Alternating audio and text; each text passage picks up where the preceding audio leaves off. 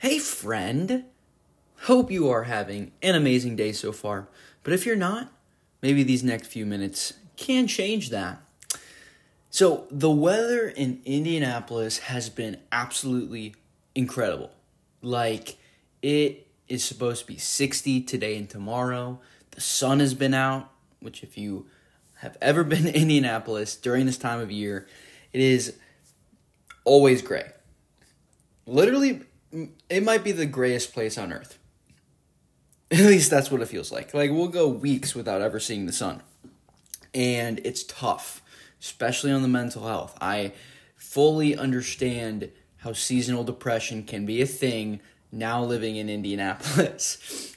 but that's okay because we find the good in it, the glimpses, and uh, right now there's a lot of good. So we're soaking it up, doing a lot of outdoor ac- activities.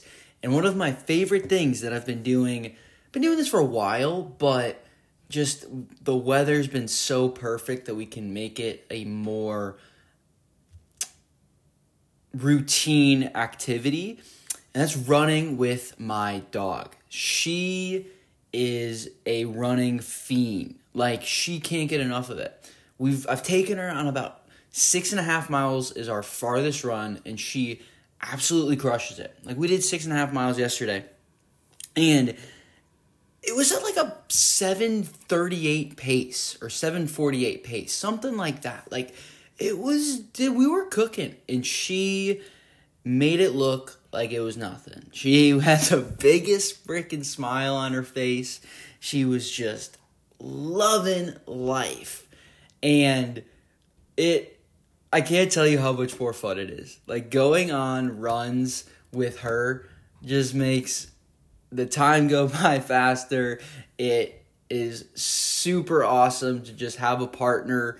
Um, and then also she gets tired, which is a, a, a very big pro for a Australian Shepherd Golden Retriever who is just over a year old and has all the energy in the world. And so it's been fun to just take her for for longer runs and just have a have a partner.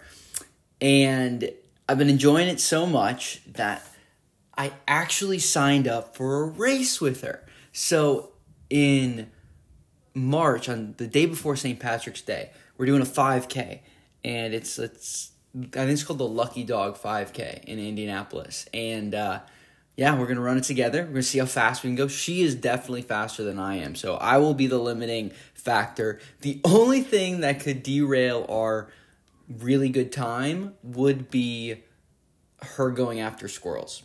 We gotta work on the distractions of the squirrels because that could be our downfall.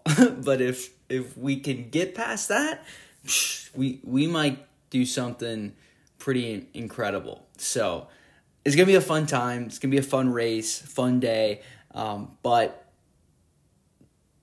going through this and, and doing more of these runs, it has been just another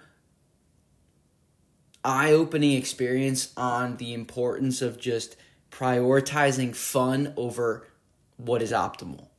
Like I go on these runs with her, bring her on, and my pace is all over the place.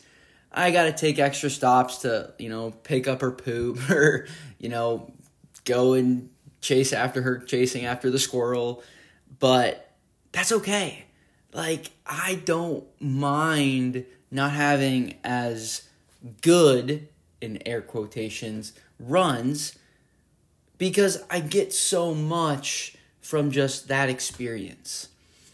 And in the long run, is it going to make a huge difference? No, it really isn't. Like, I'm going out and doing my run anyway.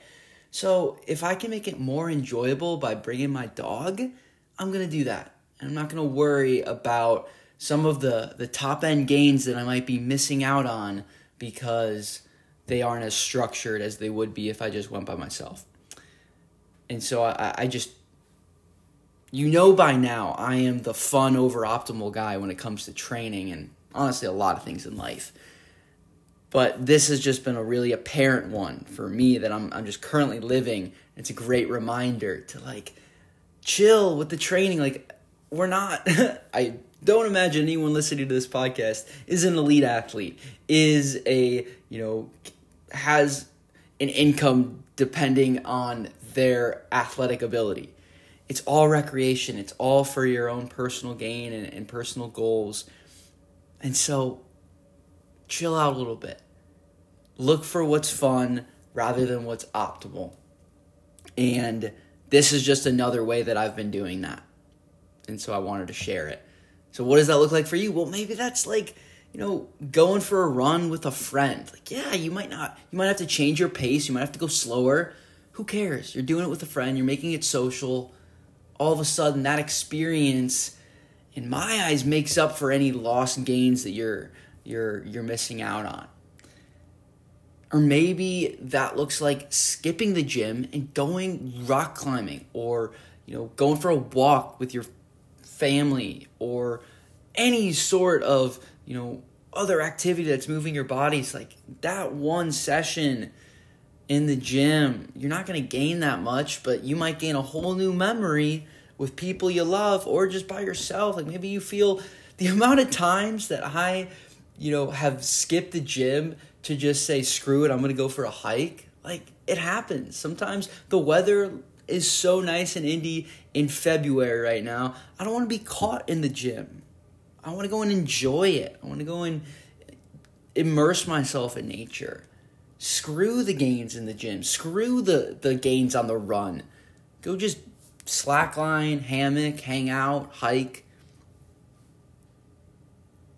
You got to take advantage of those moments and you can't be afraid of missing out on some of the other gains because you're choosing the fun route.